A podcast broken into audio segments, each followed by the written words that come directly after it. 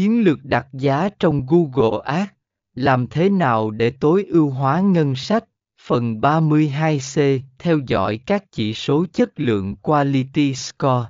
Số điểm chất lượng là một yếu tố quan trọng trong việc xác định giá cả và hiệu suất quảng cáo. Nó đo lường sự liên quan giữa từ khóa, quảng cáo và trang đích. Hãy theo dõi và cố gắng tối ưu hóa điểm chất lượng của bạn.